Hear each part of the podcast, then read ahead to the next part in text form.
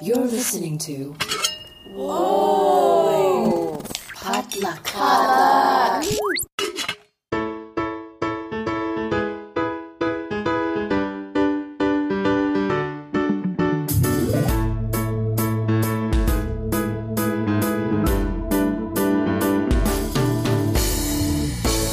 And welcome to Books and Boba, a book club and podcast featuring books by Asian and Asian American authors. My name is Marvin Yueh. And I'm Reera Yoo. And we are here to discuss our September 2023 book club pick, The Family Chao um, by Lan Samantha Chang. Um, as always, the Books and Boba podcast is supported by our listeners at patreon.com slash books and boba, um, where our listeners get access to our exclusive members only Discord server, as well as our monthly um, bonus Boba Chat episodes. So if any of that sounds interesting, head on over and join our Patreon and help us um, better cover um, books by Asian and Asian American authors. But yeah, Reera, welcome to the end of September. Yay, it's going to be the start of spooky month, my favorite month. We're very excited.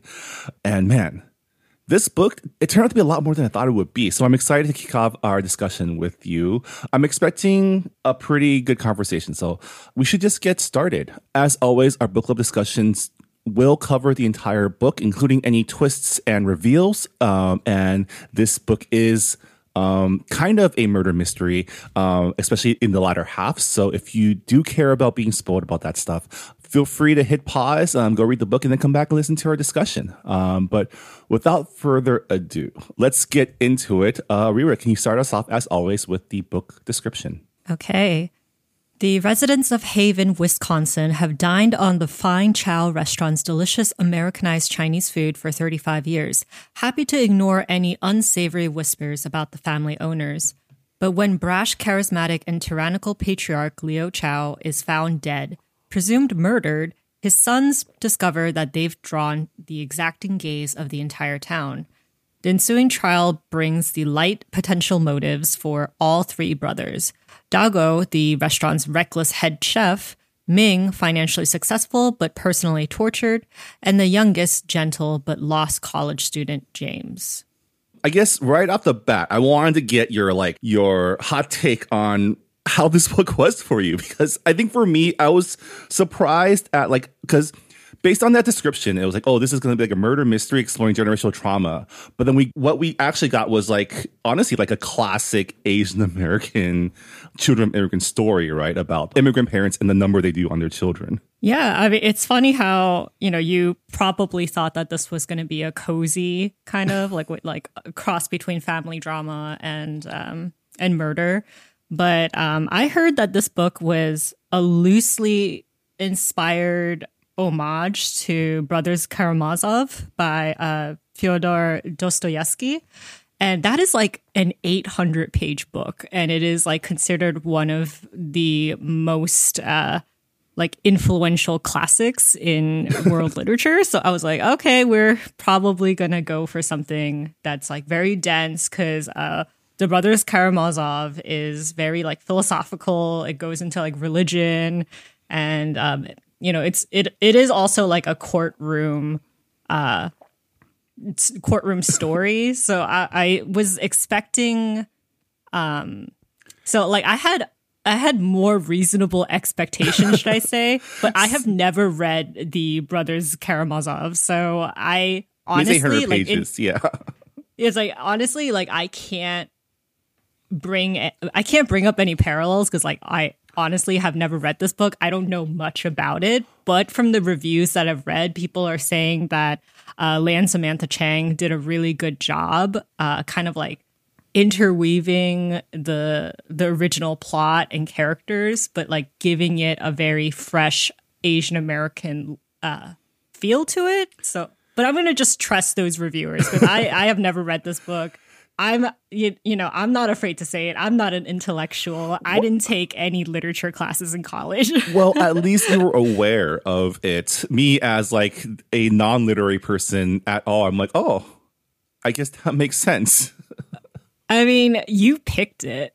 I did, but I you know, I picked it based on like um my own personal interests in A Asian American stories, B restaurant family stories, and C like Obama read it. So, you know. That's right. Obama did read it. It was on his uh, reading list. Yeah. Uh, but fun, um, but important thing to know about Lan Samantha Chang, the author. Uh, she is the first Asian American and first women director of the Iowa Writers Workshop, which is probably the most prolific writers program out there. Like, I feel like that program has produced more award winning authors than any other MFA program out there. So, quite impressive. Um, this is her third. I think it's her oh, no. fourth novel, fifth book. Yeah, um, she she's written a lot of like short stories, but it, like Marvin said, I think this is like her fourth or fifth uh, full length novel. So, um, Yeah. and I also heard that like her previous books are quite downers. They're they're quite depressing. And Lan Samantha Chang, uh, she said in an interview how someone came up to her and was like, "You know, you're a really funny, like witty person. I'm surprised that like it doesn't come through in your writing because like your previous books are very like dense and uh, kind of depressing. Uh, so for this book, she inserted a lot of like humor into it, and I was like, yeah, okay. I mean, there was a lot of humor, but it was still kind of a depressing read, in my opinion. Like, it's not a very like, it's not exactly like a feel good story, right? Obviously, like Asian American family drama, there's a lot of like, I think the key word is trauma, to go around, right? Yeah, a lot of a lot of trauma. Um, but like I say humor as in, you know, it's dark humor. It's Yeah. kind of like you you laugh because if you're if you're not laughing, you're crying. yeah, I mean, honestly, reading this book reminded me of the HBO series Succession. It's like it's it's essentially the story of Succession of like a dirtbag father not really wanting to pass on his empire to his children, who are all kind of fail sons in some way, um, except like you know about a crappy Chinese restaurant in the middle of nowhere in the Midwest. Um, which goes to show you don't have to be a rich white corporate magnate to be like a tyrant to your family. oh no, no. There's quite a number of tyrants in under the patriarchy all across all across races and classes. Yeah. Um, so I guess to start off, I like the way that this book was separated, right? There's two like main parts. Um, and they're labeled, they see themselves and the other see them. And at first I was wondering, is this about how the family sees themselves and the community sees them? But like after reading the whole book, you know, it's really like the first half of the book, the part where they see themselves takes place entirely in this Chinese enclave in um, Haven, Wisconsin, which is like a fictional Midwest city, and all about their internal conflicts with each other and like the drama. And then in, in the second part, where after you know the crime happens, after the murder happens, the world gets opened up to like the white gaze, and then you get to see like the other see them represents like how this community is represented to the rest of the world. And I did not expect like rep sweats to be such a theme in this book, right? Like how one person acts is how everyone will see them from now on. Um, and it, that part was like honestly a little not triggering, but definitely a little like affecting, right? Like the that tension that we're all really, really familiar with. Yeah, I really like the fact that the book was split into two parts, like you said. Uh, part one is they see themselves, and part two is the world sees them. Um, personally, I I liked part two more, uh, but that's just because like I love uh, the format that uh, Lan went with, with like the blog posts and uh, yeah. How did you like time skipping. you too, are so. a you are a former journalist. So what did you think about the whole like this is the format you have to like blog in? And okay, like well, the reveal I've at the never end. really followed format. So, also, I didn't go to journalism school, so a lot of those rules just kind of like, uh, like went over my head. But in part one, when Lynn, the uh, the student who is now taking um, journalism classes because she switched her majors from uh, Data science. data Yeah. data science. Uh, her parents are like, are like, I can't believe she switched majors. And then uh, with her, she's like, I cannot believe I switched majors. Like journalism is a lot harder than I thought. I'm not assertive enough. I don't know how to ask questions. Why did I change my major? and I like totally understood um, that level of anxiety because as someone who went to school for creative writing, I thought that it was going to just be mostly me in a room writing by myself, maybe with other people. I don't have to talk to people. But um, as I accidentally stumbled into journalism, I had to develop those skills. And I was like, wow, yeah, like it's quite terrifying. And being a journalist is is is very difficult eh, depending on the subject that you're you're writing and especially with like courtroom coverage you're not allowed to bring anything with you into a courtroom.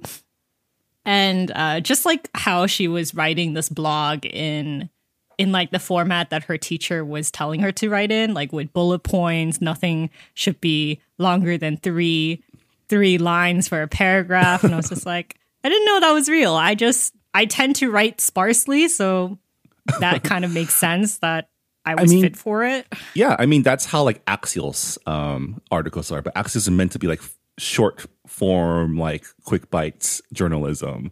Um, I did love the added um, detail at the end in the epilogue where she ended up getting a C for her assignment because she did not follow the correct follow format. directions Yeah. yeah And I was like, doesn't matter, man. Listen, you can be a journalist without having a journalism degree.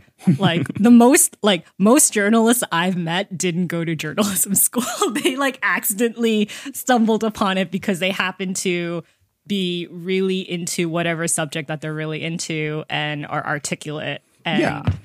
that's how they got hired. Yeah. and I guess that's kind of a smaller, like, I guess, microcosm of like a, the bit greater theme of the second part, at the very least, which is fitting, like, the world trying to make you fit into the box they see you in, right? Like, that's like a lot of the trial was about like the world seeing what it wants to see and like making you conform to their um, perception as opposed to like being yourself.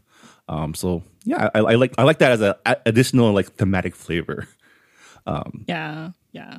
And I like the fact that Ming and James they find out find out about what was said in the trial in real time by reading Lynn's blog. and now it's just like, wow, this is just like uh when a hot mess is covered on Twitter and you're just like uh watching it be updated in real time. Yeah. Um, but I guess this is a good time to talk about the main cast of the book, Yeah. which is the family Chao. And man, what a what a hot mess of a family, right? Um, like, do do you want to start with the brothers or with the the father? Well, I guess we can start with the brothers. Do you have a favorite brother? I mean, they all kind of suck in their own way. Um, I do like James because he's the nicest one, although he's like almost fake nice sometimes, you know, like he He really gives me nice guy vibes. Yeah, for sure. Um, I you know I relate to Dagou, um, William, the oldest brother. Just as an eldest brother myself, I like can feel like his conflict. I've ne- I've never wanted to murder my father, but definitely like the pressure of like wanting to succeed, having to move home, having to deal with like the shame of like not living up to your like golden boy status. I think that's something a lot of older sons, especially like millennial ones, can like can relate to. Um, Yeah, I was going to ask you about that. I was thinking about you when I was reading this book. I was like, I wonder Thank what you. Marvin thinks as someone who is the eldest son in an Asian American family, and you know, I don't know his younger brother all that well, so I don't know the di- I don't know I don't know if the sibling dynamic is like similar between brothers or not, but it's a little different, I think, especially um, there's just only two of us, so there's no middle child, so there's no like middle child like um, dynamics there. Um, the good thing is my father is not like a tyrannical man. Um, he definitely does have like he is strict, but he's not like he's not a narcissist like um, Leo Chao is. Like Leo Chao, like I feel like if he actually had power, would be a very scary man. You know, like he definitely gave like Trumpy vibes. Yeah, he definitely gave Godfather vibes too. you know, like not everything he does is above board. Yeah. I mean, that is, I mean, I feel like that is, we can discuss that too. It's just like, as an immigrant, especially in a place where you are a minority, where you're already seen as like trash, like you do what you got to do to survive. And a lot of times that means a lot of stuff under the table. Is the reason why a lot of our, you know, our collectively, not our specifically, you know, parents don't trust institutions. They don't put their money in banks. They don't pay. like there's so many restaurants in like the San Gabriel Valley who got in trouble because of under the table payments to their employees and then getting hit with tax fraud because you're supposed to report everything you pay, right? Like there's a reason why like when we hear stories like that, we're like, oh, we're not surprised, right? like Yeah, of course they did that. What's really interesting is um, from interviews that I've read with Lan Samantha Chang, uh, some people had come up to her to complain about the Asian American portrayal in this book. I don't know if the actual uh, reviewers were Asian American, but I'm guessing that there has to be some um, out there. But they're they were saying like, oh, these are stereotypical um, portrayals you're putting them in like a very like negative light like i don't understand why you wrote the characters to be so unlikable and crass and vulgar and pretty much sucking in everything. And i was like well like it made me question the genre of immigrant fiction you know? Because i feel like for a long time in the beginning of like the the the first wave of Asian American writers. It was a lot about like generational trauma, um, being being like a second gen and dealing with expectations. But But also like American was- dream, right? You are you're able to succeed because we sacrificed for you. We were hard on you because we wanted you to achieve the American dream. A lot a lot of very like optimistic, aspirational stories about like families achieving their dreams through generational sacrifice, right? yeah, and I feel like with a lot of those books, the parents are kind of put on a pedestal because they're like, "Oh my god, my parents worked so hard and gave up everything for my life." And you know what? Like true, but at the same time your parents aren't saints. You know, they have their own baggage, their own trauma, and you know, some of them are narcissists. I like my father is a narcissist. I've met other Asian parents who really treat their children as if they're just um I don't know, extensions of themselves, like like pawns for their own uh ambitions. Or like people you have power over, right? Because of established patriarchal Confucian like values. Confucian, You're yeah. like your children are yours to control and to direct, right? And they are there to take care of you in your old age. And there's a lot of people who do think like that, right? And you know, a lot of times when our parents are we- when we have fight with our parents in like our adolescence, that's what they throw at us. It's like I took care of you, I sacrificed for you. Your job is to take care of me in the future. Yeah, and then my response to that is I didn't ask to be born and it is a privilege for you to be a parent. Um but that's neither here nor there. Uh yeah. But talking about parents, you know, like Leo Chao is, you know, not really the typical Asian American immigrant father that we see in literature. He's very loud, he's very crass, uh, he's, um, you know, he's a womanizer. He doesn't really treat his sons all that well. And he's very selfish, even though he, you know, he has like put in efforts for his sons to succeed it's not really for the son's benefits, but more for his benefits so that he has kind of like street cred, being like, oh, look at my sons. Like, yeah. Humble like- brag like cred. yeah, right? humble brag. Like, oh, James Although- goes to a good college trying to be like a doctor. Ming is really successful. And Dagou, well, I guess he can cook, but, you know, like, I feel like humble is giving him too much credit. It's just bragging credit. He just wants just to brag. bragging. We say humble bragging, but um, Yeah. yeah, it's just like bragging. So it's so he's a really different type of uh, Chinese immigrant father that we've seen in literature, and same thing with uh, Dagou or William. Um, he is not quite the the golden eldest child in Asian families, which I really liked because I feel like so many I mean, I feel like it's so common to see the eldest child be like the golden child. They go like they're high achievers. They have to make sure their parents' sacrifices are are like worth it. And it was just really nice to see the oldest child kind of be a loser. I mean, a loser in the eyes of his dad, but like let's let's examine what his life was like, right? He decided to go into music because um, he didn't want to follow his father's path for him, and it didn't work out. And so, like many like millennial children of our generation, they move back home and like take over the family business. And but then the main difference here is that Leo is a piece of crap and won't let him live it down and uses this to exert his power over him because Leo is a narcissist who like revels in his ability to ruffle people's feathers, right? Like one of the main like characteristics of Leo Chao is that he will just say whatever he wants to get you to be mad. Like he wants to get a rise out of you, right? He'll like he'll eat meat at the vegetarian spiritual house. He'll like say the worst thing to you in public in front of other people. Like I feel like there's a certain type of like conservative Asian parent that like that he just embodies, right? Like he'll just say like the most like terrible things, whether or not he believes it or not, but because he knows he'll get you angry. Yeah. And it makes me wonder if this book would have done well like 10 years ago, you know? like I kind of consider this book to be like a post-immigrant story because because like I feel like if it came out like 10, 15 years ago, people would be like, "Why?" like like this is not how Asians are like because there was like so few representations, right? Yeah. So this representation really breaks the mold of uh you know model minority. Al- although we do have Ming and he has a whole monologue about that, which mean- we'll talk about later. I mean, rep sweats, right? The the term that Jenny Yang and Phil Yu um, coined at like a fresh out the boat screening before, like meaning that it's like people are so worried that because we there's so few representation, this will make the whole community like if it's bad, like it'll make the community look bad.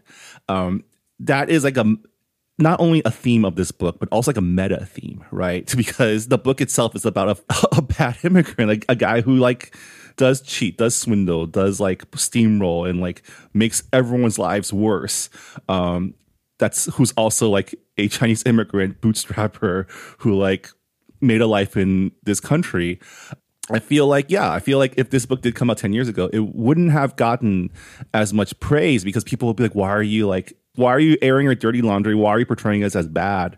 And so, like, an ongoing refrain in the book is also like the way the community sees the Chaos, right? Like the, the story about, um, when Leo made a big deal, a bit, made a big fuss at a post office because he felt like he was being like looked down on. And then people like looking in saying, oh no, the Chaos are making the Chinese community look bad. And then later on, it, during the second half of the book, during the trial, the fact that like there was that one part where um, I think James is scrolling through the comments to one of Lynn's articles, and then you see like the the comments, like everyone's focusing on the dog part, which we can talk about that as well. And people are saying, "Oh, this is why like this, these people make Asian people look bad." I think it was really clever that Lan Samantha Chang like wrote a book that also embodied like the theme that's within it, right? Like the, the, the fact that this book exists is also like part of the theme. Yeah, I can definitely under like the whole you're making Asians look bad. And I don't know, like this fear that just one bad person can undo years and years of progress. And it's it's just like it's fake. This is that's what the model minority myth is built upon, you know? Like everybody has to be uh, a good little immigrant, check all of the boxes in order for us to retain our privileges in this country. Otherwise, it will be taken away at any at any moment, and that's something that like we've all been through. Um, Yeah. And like I mean- it probably is like much stronger because this takes place in Wisconsin, where yeah. there's a minority is like where Asians are a minority. and that's something that I realized while reading this is just like I like I can understand that conflict, but I honestly can't relate to it. Like Ming is such an interesting character because like I know people and I've read people who like thinks the way that he thinks and says things that he says. Um, but like as someone who grew up in like the San Gabriel Valley, um, like I can't imagine what it's like to grow up like actively not wanting to be Chinese or Asian, right? Like that that thought process does not occur to me. You know, like and as I meet more people from those situations, I realize just what a privilege, like what a what a relief, like mental health relief it was to like grow up grow up where I grew up because like the idea that like you're actively just like suppressing like a big part of your identity, right? Is it seems it, it just feels very, very traumatic. Yeah. And it's interesting because Wisconsin, the Midwest, they have like the largest population of Asian adoptees, which I always find really interesting. And uh, just how like like just thinking about how like these adoptees are in communities where you know most of the people there are white your parents are most likely white like what does that do to how you see yourself and do you even consider yourself uh, to be part of the asian community when you are so alone in in that aspect and um and it's just interesting how it's not just a struggle that adoptees go through it's a struggle that a lot of Asians go through in these white communities in Wisconsin. Cause Yeah. yeah. Yeah. Um, I like on paper, I should like Ming because he's the most independent thinking of the brothers, but I just could not like I could not relate to his thought process at all. And like I think part of me is like I think people who think like him, like that kind of thinking, like the self hatred, I think that's a trigger for me because I'm like, oh, I can't like I don't I, I felt actively bad reading his rants about like why he doesn't like to be home and like when he was railing against Catherine, right? The the ex fiance of Dagou, who is a Chinese adoptee, like it's like it's just so like I should like you because you're the smartest one, you're the one that got away, you're the one that thinks for yourself. But at the same time, you don't do you really think for yourself? Like, do you I don't agree with like half the like more than half the things he says. Ming was probably my favorite brother out of the bunch. Um, because uh, listen, I don't like anyone in this book. I I honestly think everybody is kind of pathetic to a degree, and that's kind of why I like this book. But with Ming, I don't know. There was just like something about him that I really liked. Maybe it's his candor that I was like, yeah, like you're an asshole and you you know you're an asshole. You know that you hate yourself and that that is something that you know really affects how you see other people. And you know, he's very self-aware and I don't know, it just made him to be a more layered character in my opinion, which is probably why I liked him most out of out of the 3. And also I guess I related to him in the way of like, oh, I don't want to be home. I want to be away from my family. And Yeah. um, and it's just like he's very aware of like the number that his dad did on his family, being like, oh my god, like he treated my mom so terribly. What kind of father uh, cheats on his wife and takes his sons on on on errands where he is like the point of it is him seeing his mistresses and um him realizing how him realizing that his dad being like oh i fulfilled the american dream like i'm like i'm a big shot but ming's like you know your american dream was carried by your sons who had unpaid labor You sit on a throne of lies, is what he says. you sit on a throne of lies and i don't know just like the fact that he he is aware of that and um That's and just true. like his his like independence like i i feel like i gave him i begrudgingly gave him my respect being like okay you Yeah. made it out he but then did he? You know he made it out. He's smart. He can see the big picture. But his big sin is he doesn't do anything about it right? He knows he has this problem. He doesn't advance right? He he knows like he can foresee that like his dad is about to get murdered by someone but he doesn't do anything. He lets it happen right? Like he and like he escapes but he doesn't really. Like he comes back. I don't know Um, if he actually knows that his dad is gonna foresee that his dad's gonna get murdered.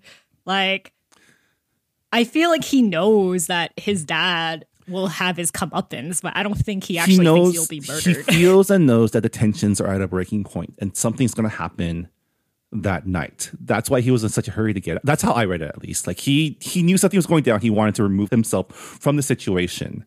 Um, and then later on, he realizes that he made a mistake, right, by leaving.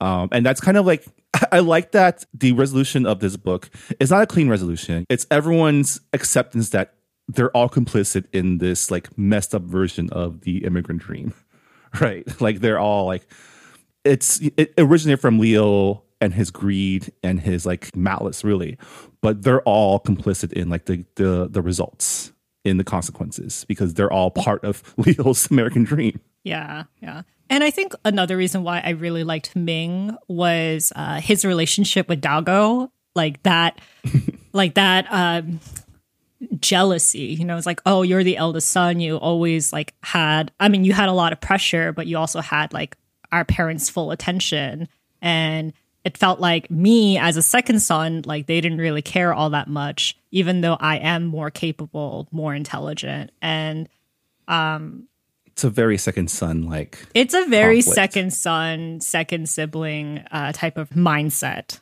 yeah i was also like at first kind of confused about the dagou um, nickname or naming convention because Lan Samantha Chang doesn't really explain upfront what all the nicknames mean. And so me as a Chinese speaker was thinking, is this just a mistranslation or like is this like a term of endearment that derived from because Dagou means big dog, but Dage means big brother. So I thought maybe it's like a, a mispronunciation that they just stuck. But then later on they reveal that all three of the Chao sons, their nicknames, their tiers, their like their their pet names are literally big dog, second dog, third dog.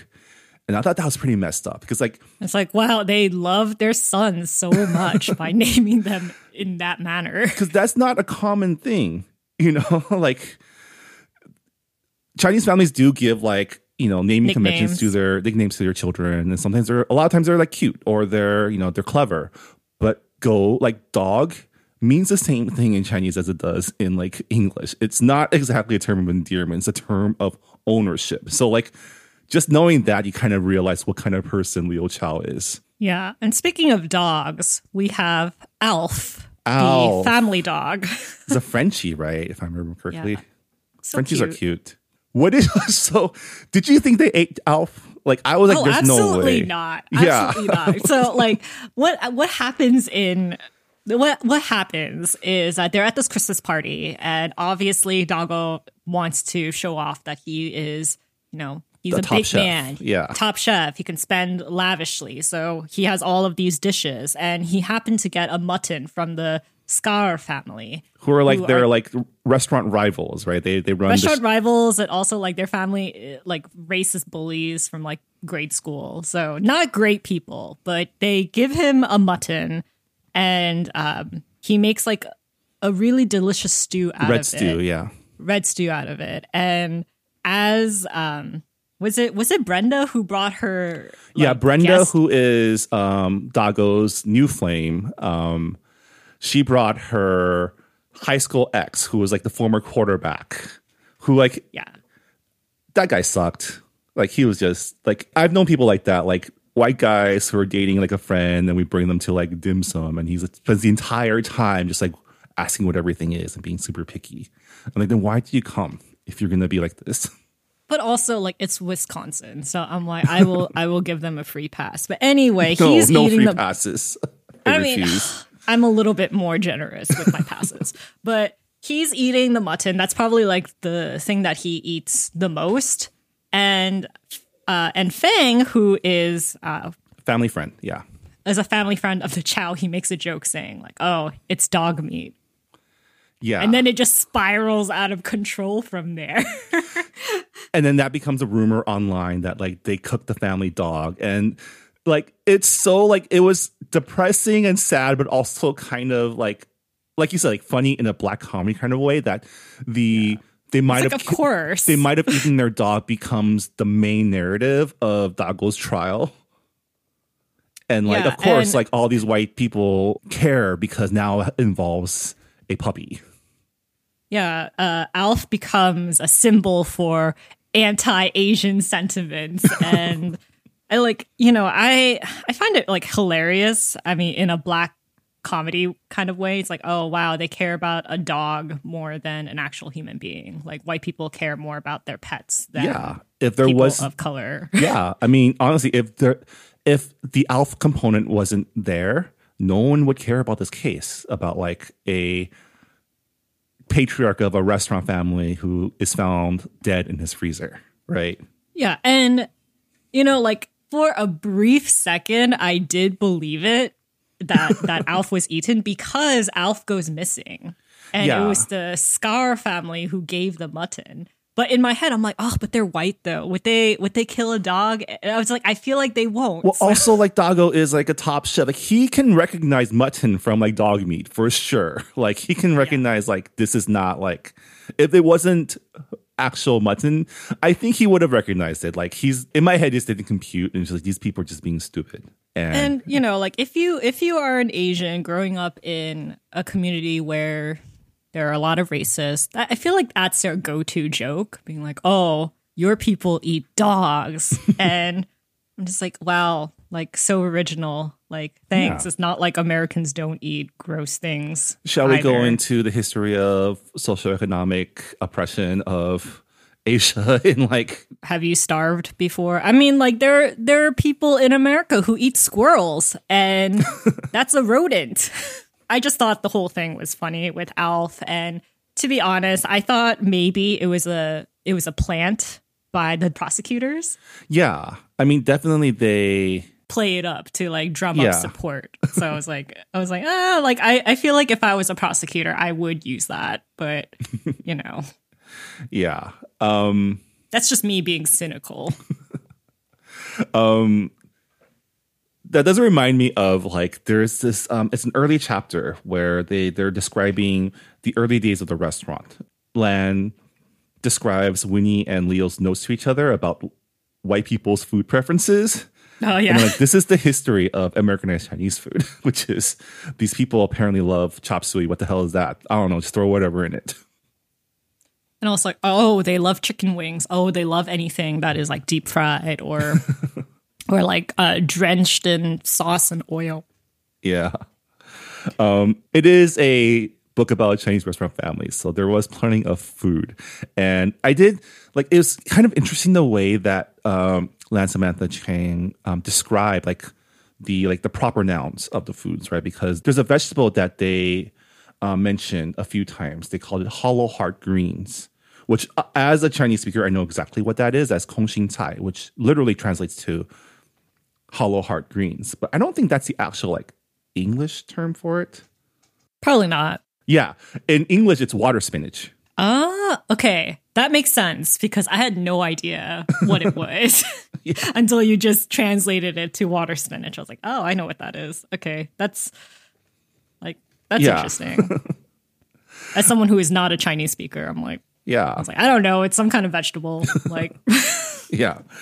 I did like the the portrayal of the community in this book, um, and the fact that this restaurant is kind of the heart of the community, which is how like the community members were able to overlook Leo's like shittiness because he also provides them like a haven within haven, right? For for them to be like a community. I mean, this reminds me of, I mean, this is kind of like a sidebar, but uh, I saw a TikTok of someone who was like in the Midwest. I think they were like from Wisconsin. and they said, to all the Asians who just move here in the middle of nowhere, setting up their Chinese buffets and their takeout restaurants, God bless you. You're bringing taste to our poor white communities. And Yeah. I, like it just like made me laugh so hard because because it's just like wow you guys must be so desperate for like anything other than what you are eating right now Um, I think I would have patronized um, the Scares shitty diner. Like everyone needs a shitty diner in their town that can serve you like decent eggs and like apparently a really tasty fish sandwich. one of my favorite scenes was the diner scene uh, with ming and james like ming goes on that really long Like, monologue stream of consciousness, like rant. rant about like how racist the town is, how like you know the only way he could leave was through um you know through like money pretty much. He was like i need to get good grades to go to a good school to get money because money is power. Money is love. And um, this is the only thing that people will this is the only way that people will respect us because the american dream is only accessible to the people who are white by default. So i thought that was like it, it was a stream of consciousness and um in the beginning when I was reading that scene, I was like, oh my God, he's like talking so much. It's a it's pretty much a monologue. Who monologues slash rants like this in real person? And then I remembered that Ming hadn't slept in a really long time and he had Yeah. just been like drinking cup after cup of coffee. He was just like caffeine caffeine Yeah. to like the brim and I was like, "Oh, okay, it makes sense. He's kind of like a crazy person right now."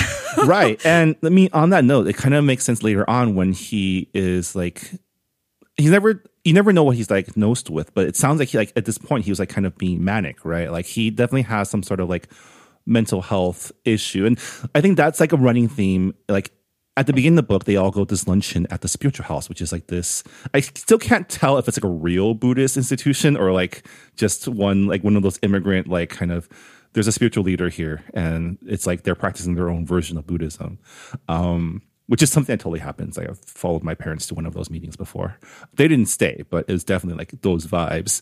Um, and then the sister there, the the, the head nun, um, Guling Zuci, she like she tells him like you you're sick, you have a sickness, you need to take care of that. And throughout the entire story, I thought, is it like is it cancer? Like I was thinking like a physical sickness. Like the fact that it was a mental issue didn't even occur to me till like till they like spelled it out. Yeah.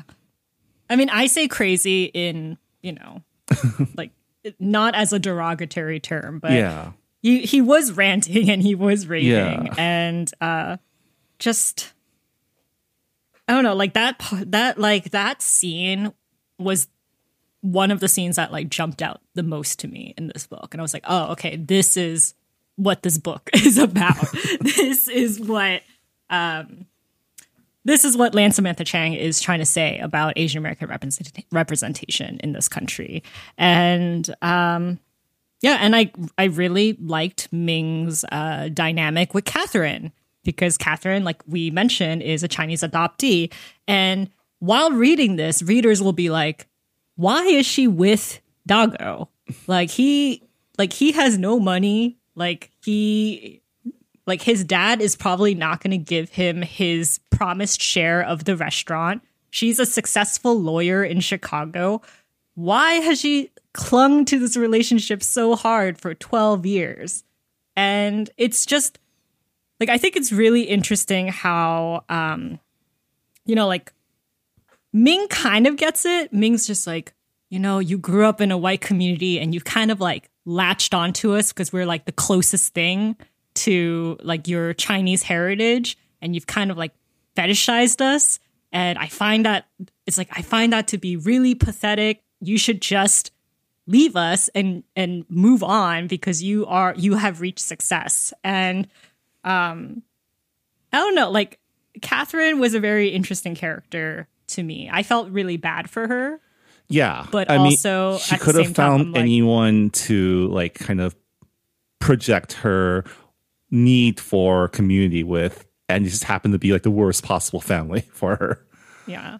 I mean, for I, I was just like, out of the three bu- brothers, Dagou, him, like I feel like you I should mean, have like gone with Ming, but Ming has his own problems. I mean, it feels like she stayed for Winnie. yeah, she and- stayed and for, Winnie. Yeah, not like Dagou was just like the, the conduit for it. But Um, girl, you do not need to be engaged to Dagou to have a relationship with Winnie. And here's like at the end, like they were saying, oh yeah, Bren, like Brenda was saying how like Catherine should just hook up with me because they sue each other more. I'm like, no, don't hook up with anyone in this family anymore. Go find some like nice like other like go find like You a work in Chicago. go find, like, a There Chicago needs to be transplant. some Asians. yeah, there. go find a transplant that came here from like L.A. or San Francisco, or someone or somewhere Or where New they York. can give you Yeah. yeah, or someone who can like provide a more healthy mindset to model after, right? Um, I, I, I'm firmly in the camp that um, I'm sure there's a lot of mean Catherine shippers out there. Um, I am not one of them. I mean, it's it's so funny to me that everyone would say, "Oh, Dagou, the best thing that's ever happened to you is Catherine." and whenever anyone says that says that to someone, like, "Oh, the best thing that's ever happened to you is you know Your you finding your partner," Yeah. that's a red flag. I'm sorry. Yeah, Catherine definitely like I liked her, but she also gave like just like the vibes were a little off with just how much she was clinging to that family. Like, Oh, and yeah, everyone was like, "There's no reason for this." Like, It's like, I mean, Ming is right, but you know, he didn't have to put it in such brutal way. You know, obviously, Catherine, I feel like she is like a good person because you know she does help out with Dagou's trial and she does care for Winnie quite a lot. So I feel like she is a kind person, but uh, there is like a an offness to it. You know, there's like a performance aspect to it. And Yeah. um I mean, like comparing her to Brenda too, I think that's really interesting because Dagou left Catherine for a white woman who wants to marry rich, and Dagou is like, you know, he's using his life savings and using the money that Catherine lent him to like get this penthouse. I'm like, what? Like, what are these decisions you are making, sir?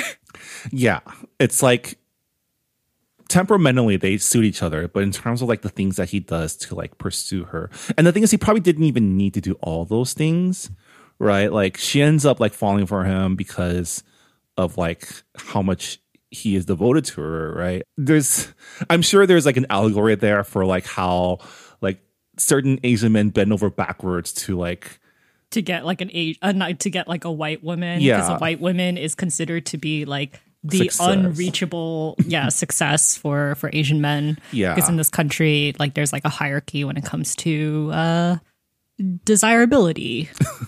Because like getting with a white woman means you're closer to you know the hierarchy of of whiteness, yeah, which means success. So but at the same time like he's never he's never portrayed as like vocalizing those specific like that's something that like ming might say and there's something like ming i think does say like like maybe indirectly than the fact that he's never dated an asian woman right because he doesn't want to date someone that's like his mother and t- to him all asian women are like are his mother Yeah, and also like in in part two, uh, the world sees them. That's what people see. They're like, oh, Dagou left his Asian uh, fiance for this white lady.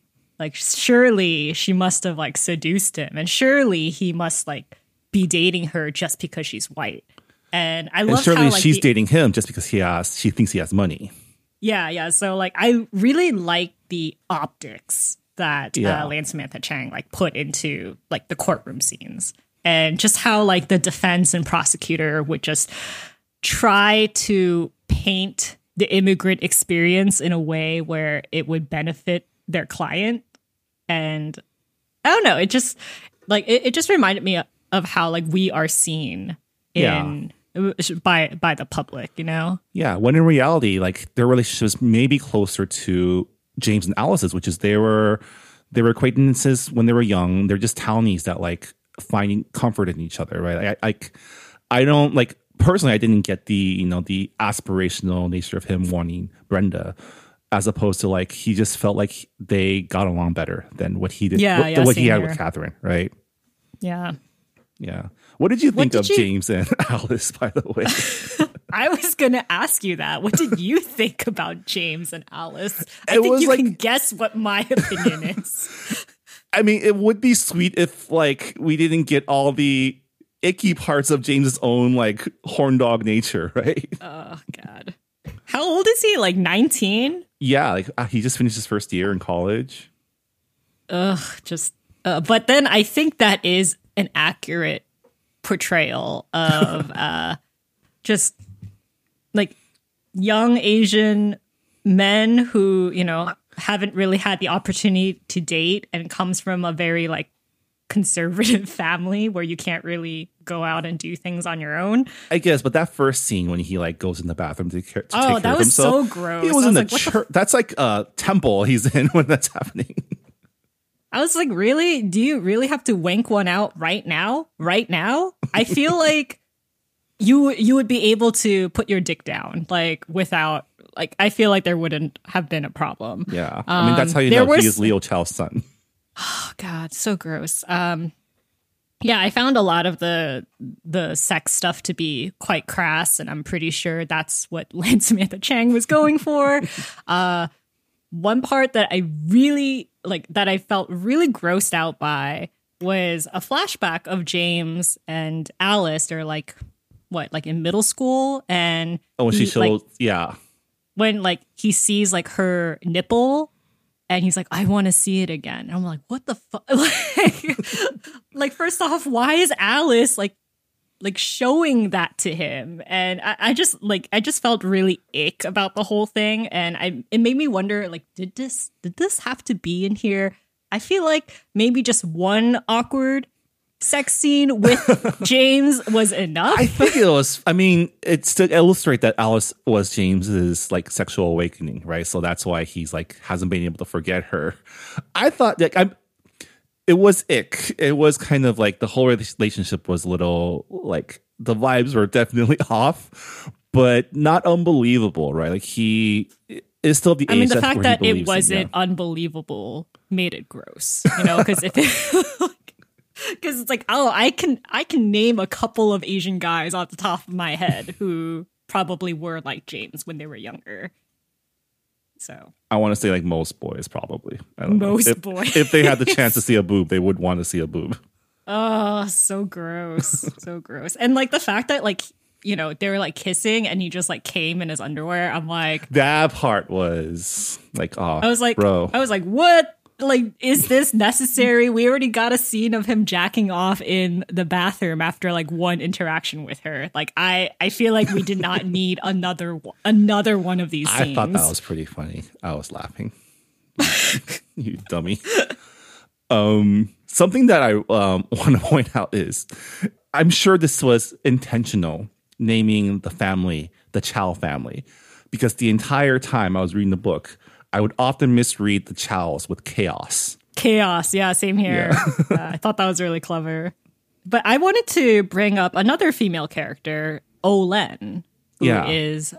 one of the restaurant workers at the Chao family's restaurant and has been there for quite a while. Um, does not speak English, and um, you know, like she is undocumented, and that is being taken advantage of by the Chao family. This reveal, I was shocked when they like pulled the mask off of Olong. Um, where, oh, really? Like, yeah, like I okay. like because for most of the book, for most of the first half of the book, the way they see themselves, like she is like kind of a background character, right? She's like making small talk, kind of like speaking Chinese, like kind of she's just in any like restaurant story, there's always like the crew, right? The people that work in a restaurant they're in the background that are just there. They're like they're workers, they're they're lifers. And they're there for flavor, but they're not like part of like. And I should have known because this is a, a half murder mystery, and it's always the person you I was least about expect. to say, Marvin, like, how did you not see?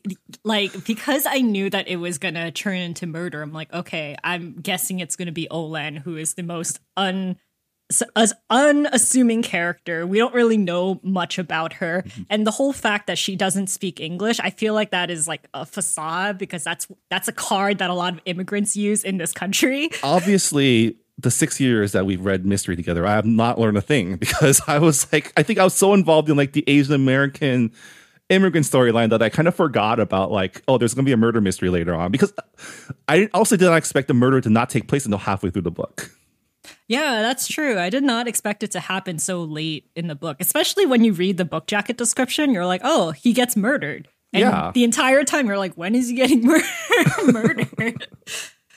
and of course, like the seeds are are like sprinkled throughout because Dagou, like on his illegal uh, radio show, he talks about his daydream of uh, killing his father. his murder be- plan like his very Yeah, his viable mur- murder plan his very viable murder plan of locking his father in the freezer, which is like out of you know, which is not like not off the co- code yeah not up to code, and the only way to get out of the freezer is to use the key, which is like inside. Yeah. like, as long as if I just take the key and you know he's not watching and just close the door, he could just freeze to death. And um, you know, a lot because of that, a lot of people think that Dagou is the killer. Yeah. but at the same time, I'm like, he broadcasted it to so many people, and also it's very easy to just like I feel like that is a very obvious way to kill Leo. It Yeah. doesn't really And they kind of require a lot of planning. and Len, she plants a, a lot of seeds, right? All like maybe not James, but Ming and Dagou have understandable reasons for wanting their father dead. Winnie definitely has reasons, like the mother. Um, and then and then what I was on this path because they mentioned that Winnie was going to leave all of her possessions to the spiritual house. And so I was like, what if it's the nun? What if like the the nun is the one that killed Leo? Because he they know that like the money's gonna go to them, like his fortune's gonna go to them if he dies. Like I was on that path. also, there's like the uh, not really a red herring, but you you have like the subplot of the man that James saves in the beginning of this novel. He does CPR, not saves. He helps. He doesn't he save. helps. yeah. So, like in the first chapter of this book, uh, James is at the subway station, and um, an old, an elder Chinese man tries to communicate with him, shows an address. Um, but then he suddenly falls down the stairs, and James attempts to do CPR, is unable to uh, resuscitate him, and he gets taken away by uh, EMT. And uh, he realizes that the old man's bag was not uh, carried out with the paramedics. So in his mind, he's like, okay, I'll just you know mail it to him since I like saw the address that he was trying to show it to me. And little does he know that the man's entire life savings is in that blue carpet bag, and uh, Yeah. he puts it in his he puts it in his dad's uh, truck in in the trunk of his car. I think it was a And- Taurus, so it's, it's a Oh, sedan. okay, okay, so tiny sedan. I thought it was I thought it was a truck, but um, maybe it's because I'm like it's in the Midwest and because there's so much snow, like it makes sense to have a truck. Um, anyway, uh, anyway, like his family finds out that that this man had like a shit ton of money in this carpet bag. Well, and they his- assume because the family's assume. looking for it. yeah, Yeah. So that's like a red herring in the book because it's like, oh, what if it's you know a, a Motive, relative, right? Yeah, Yeah. yeah.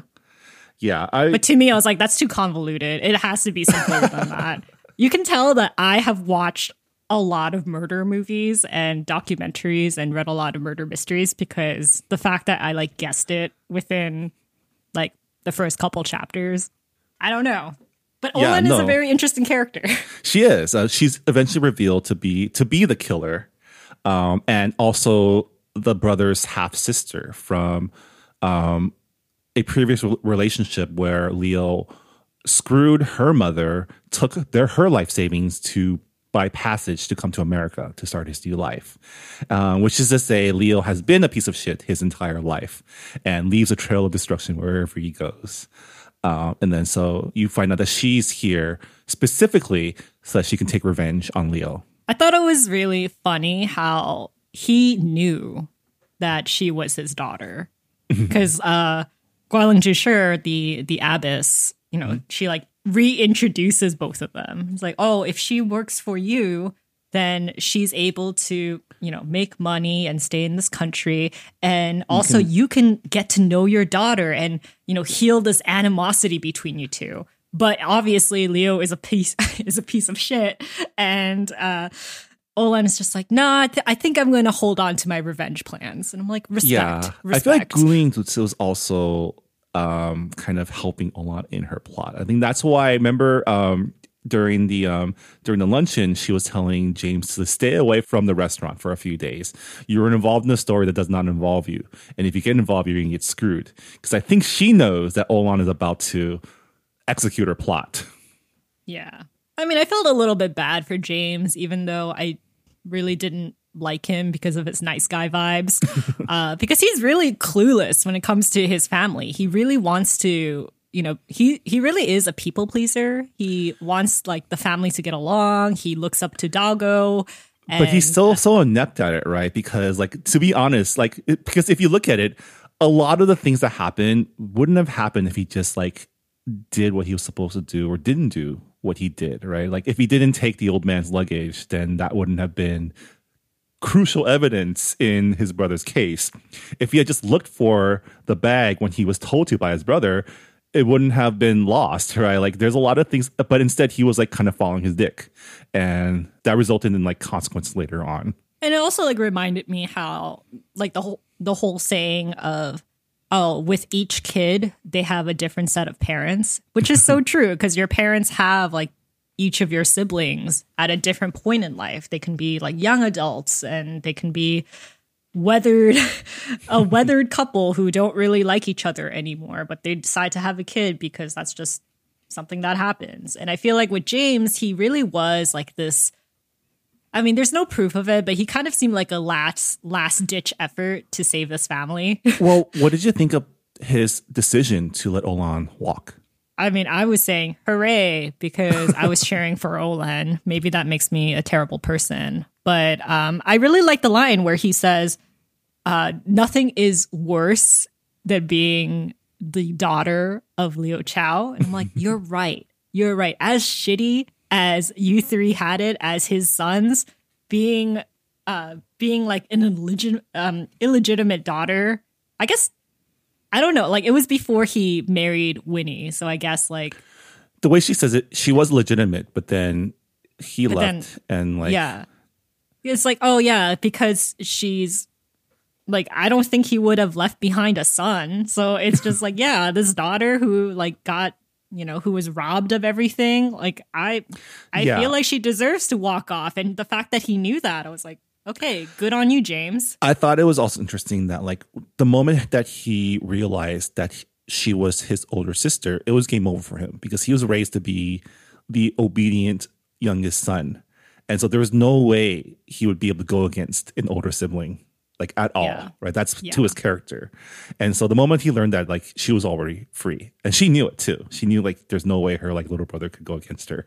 Um and I also it was interesting how like once again Ming knew everything but decided to like pass off the responsibility to someone else right like ming could have stopped her ming could have like you know Okay, but called it but in. to be fair, Ming was off his rocker because he- like he collapsed. He was at the hospital. Like I think James made the right decision to leave him in the hospital because who who knows what Ming would have uh, gotten into. yeah Uh, yeah I will say I okay, so like I half read this book uh, on audiobook and Brian Nishii uh, Brian Nishili was the uh, narrator and he did a phenomenal job with all of the characters. He had different voices for each one. And when it was revealed that Olen could speak English, like he switched to Commonwealth Singaporean English. And I was like, whoa, he can do the accent. That's so cool. so it made the reveal like much uh much more dramatic, uh, just like listening to it. it was a very like i want to see this in like film form when she like turns on her like Keyser Söze like switch and like becomes like a whole like eloquent english speaker Yeah. Like, oh, she can't it's like, oh, she doesn't know English, and then she pulls off the most posh English accent it's possible. definitely it's definitely like a uh, it's definitely a play on like when I don't know if you've been through this, but like when like Chinese people try to speak Chinese in front of me because they think I can't understand because I'm ABC, I'm like, no, I totally understand everything you're saying. Yeah. I mean, that was also like a that was also like a good um character trait between like the brothers. So James doesn't know any uh Mandarin. Maybe like very very basic Mandarin. And then Ming is fluent. Um he's kept up with his Mandarin cuz like in college he took college level Mandarin classes. I don't know how fluent Dagou is, but fluent enough to understand. So I The thought that was typically is most fluent because they Most probably fluent, use yeah. the most Chinese at home too. Yeah, so I thought that was a very and like I thought that was like a really good detail among like the three brothers. Um because fluency because language is so private and and like fluency like that that depends on your relationship with your parents. Yeah, and it's also it, it yeah, it also makes sense because like especially when with like bigger families, like the younger siblings are typically raised more by their older siblings than by their parents at that point. Yup. yup. Yeah. What did you think about the resolution of Dagou's case?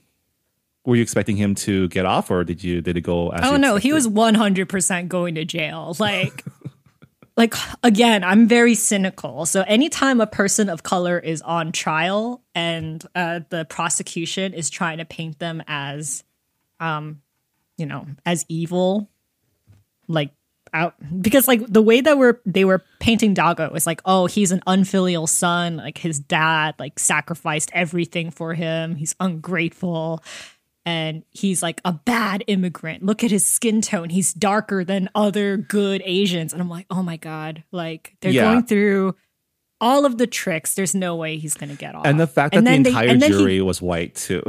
Oh yeah, that too. And they're from the same town. I'm like, I feel like they're like, I feel like they should have. There has to be some kind of rule about that because if everybody knows each other in town, then obviously you're going to have a bias. Um, but the moment Dagou went to go testify, I was like, no, it's game over. There's no fucking way. Like, this guy is too impulsive. Everybody's telling him, you can't, so you can't testify. You, like, you're gonna just talk yourself into a grave. Like, what the hell? and sure enough, like, he, you know, he gets very emotional. He says, "Yeah, I thought about killing my dad. I this is a recurring dream that I had because my dad is shitty and I have trauma, but it doesn't mean that I actually went through with it. And I'm also like a coward. There's no way I can do that to my to my father. I just like can't do it. But I'm like, you just you just said this to how many people in court that you thought about killing your dad? How many times? It was How pretty ill advised. And as much as I liked his speech and I thought it was very heartfelt and emotional, it was also like a very bad decision to do that in court. Yeah, yeah. and was it was it Lynn in uh, her blog post who was like, "Oh, will they let the heartfelt Asian free?" And I'm like, "No, absolutely fucking not. like, it's not gonna happen." Um, yeah, like the the the actual quote was, "Will the jury believe a flawed but heartfelt Asian man?" I'm like, when has the court ever sided with uh, a, a person of color? Yeah. and this had so so much like circumstantial evidence. I'm like, there's like the fact that it could even be on trial. I was like, wow, okay, I feel like it was over the moment that the potential eating of a dog became the main storyline, right? Because Yeah. they're like, "Oh, the the courtroom erupted in cheers." Like, who's cheering for justice for Leo Chao? No, they're cheering for justice for Alf, but Alf wasn't even dead. You idiots! yeah. Alf was adopted by the racist family. All right. yeah, Um, but reading all of the the bullying flashbacks, I will say it was a little bit triggering. Ob- like I haven't dealt with like racist bullying growing up. Actually, most of my bullying were by other Korean Americans, funnily enough. But um, I'm sure it is like it is like a common uh, experience that happens to um, people who are marginalized and white especially if you're growing up as the only or one of the only Asian faces in like a town. Like when when you're young, like differences is reason enough to bully someone. Yeah, and like the fact that the bullying was like so harsh, you know, like um it it wasn't even just physical. I'm it I mean physical bullying is is also bad, but uh the fact that they were like throwing all these slurs so casually. Yeah. Um yeah, I was like, "Oh man, like even though I didn't have this experience, like it it really did hit, you know?" Yeah. And it did make me wonder um I was like, "Oh, is this like oh is this how like midwest asian americans feel because we we talked about this before on this podcast like how Yeah. like how like east coast asians west coast asians and midwest asians are like all very different Yeah, yeah, definitely. I feel like, and they also portray that in the book, right? Like, because there's the two scare cousins who moved up from Houston who are like totally down for Chinese food and okay with working at the Chinese restaurant. And I'm like, oh, you know, it's all nurture, right? It's not nature. It's definitely nurture. Like, if you Oh, yeah. grew up, i mean no This- one comes out of the womb being like i hate asian people that's just not something that happens yeah, but you know like re- i i'm really glad that we read this now and not like when it when it came out. It came out in like early 2022, if I'm correct. Uh, but like with you know all of the anti-Asian attacks during um, like the middle of the pandemic, you know, I think this would have been really hard for me to read. But it's nice to have like a bit of you know distance, even though those attacks are still happening, but with less frequency. And um, yeah, I'm like I thought it was witty and entertaining. Like I said, I'm pretty cynical.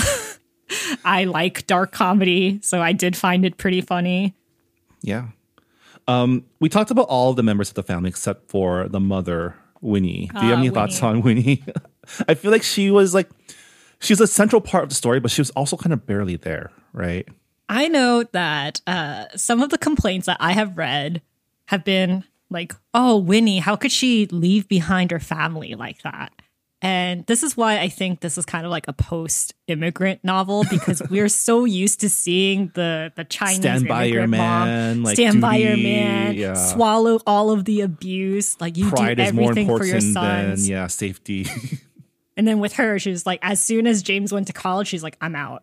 Like, I was like, I was like, respect, like, do do you? I mean, your sons are grown; they can make their own decisions. yeah. Uh, so I really liked her decision to, you know, be a nun and I also forfeit definitely all her possessions. Yeah, I mean, I definitely also like understand her decision. Like, I did not fault her for leaving this terrible man and like extricating herself from this terrible situation. Like, I'm sure her life at the, you know, she, she was still plagued with worry for her sons, and for some reason, still really cared about her husband.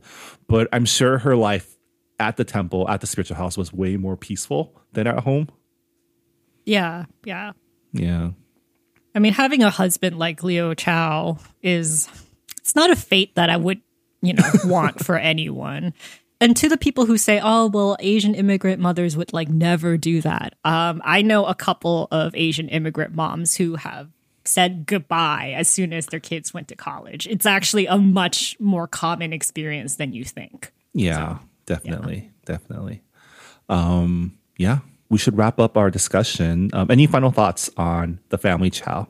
Well, I kind of want to read the Brothers Karamazov because I want to see like how Lan Samantha Chang like did parallels to all the characters. Is there like a movie I can watch instead? Like, Uh, I'm sure there is because this like this book came out like a long time ago. I'm sure it's been adapted a couple of times, but um, I don't know. Like, I I am curious, but do I have time?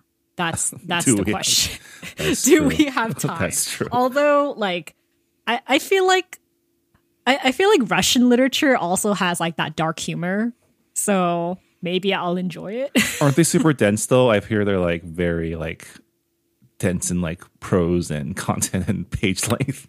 yeah, I've only read uh I've only read Russian plays, so uh those actually have like a limit on on the page count. But when it comes to novels, no, they they really don't hold back on on on their length. So, Yeah. yeah. Yeah. No, I really enjoyed this book too. It definitely I f- want to it'd be cool to see this in like in classrooms too as like a a companion to other classics like Joy Luck Club and those like those other immigrant stories because I think I think it is important to see like more sides to like the Asian immigrant story, um, not just like portrayals of Bay Area families or LA families or New York families, but also Midwest families and like the different ways that like immigration can mess people up. Yeah, yeah. I think it would be an interesting combo, uh, the Joy Luck Club and uh, the Family Chao, because you have mothers and daughters and like the immigrant strife and uh, kind of have like the generational trauma in a very like melodrama way. And then you have the Family Chao where it's, you know, father and sons and people being shitty and it's like very crass and i'm like Yeah. it's two sides of of like the same uh Yeah. like you know two sides of the asian american experience and i Yeah. feel like it would be a very interesting uh syllabus you know for And I think yeah, and definitely like a good way. Like in the future, if when I recommend this book to people, I'm just I'm just I'm just gonna tell them it's like Chinese Succession. If you like Succession, you'll probably like the vibes that this book It's like out. Chinese succession, but like in a small town with Yeah. a small family business. All right. I guess um, on that note, that'll do it for our discussion of The Family Chao uh, by Lan Samantha Chang. Um, if you have any thoughts on our discussion or would like to give your own feedback on the book, uh, please let us know either on Goodreads or if you are a Patreon subscriber on our Discord server. Um, as always, we'd love to hear what you think about our episodes and our discussion. And with September out of the way, it's now time for Spooky Month 2023. And for this Spooky Month, we open it up to our Patreon listeners um, to let us know what they think we should read for October. And we had a lot of really great suggestions and came up with um, our choice. So, Reera, why don't you tell us what we are reading for October 2023? Yeah, we are reading Natural Beauty by Ling Ling Huang, and it is a horror, contemporary slash queer novel. Um, and it's about a young musician who enters an elite, beauty obsessed world uh, where perfection comes at a staggering cost. So, this is going to be a book about, I guess, the horrors of the cosmetic. Um, I guess this is going to be a book about like the dark side of cosmetic surgery and just like the price of beauty and consumerism and self worth. So I think it'll be a very fitting read for Spooky Month. Yeah, very Asian. Yeah, very Asian. very yeah. Asian horror I hope it's setup. not too gory though. I honestly like have a hard time reading scenes where there's like surgery and Mm. and blood, but I will do my best. Yeah, thank you to um, Patreon subscriber Jennifer Hatfield for suggesting this book to us. Um, we're looking forward to Oh, it's to a uh, new book too. It came out in it came out earlier this year. It came out in April. um, yeah, looking forward to reading that. Looking forward to the creepy vibes. Uh, but with that, thank you so much for listening to our discussion of The Family Chao by Lan Samantha Chang. We'll see y'all next time. Bye, everybody. Bye. Thanks for listening to Books and Boba. This podcast was hosted by Marvin Yueh and Reera Yoo and edited and produced by Marvin Yueh. Follow the book club on Twitter and Instagram by going to at Books and Boba and engage with us on Goodreads on our Goodreads group. You can also check out past episodes of the podcast by going to booksandboba.com and by subscribing to us on your favorite podcast app. Don't forget you can support Books and Boba and Asian American authors by purchasing books at our bookshop.org account. Check out the link in our show notes and also at booksandboba.com. Books and Boba is a proud member of the Potluck Podcast Collective, a collective of Asian American hosted podcasts featuring unique voices and stories from the Asian diaspora. Learn more about the collective and check out our fellow Potluck shows by visiting the website podcastpotluck.com. Thanks for listening.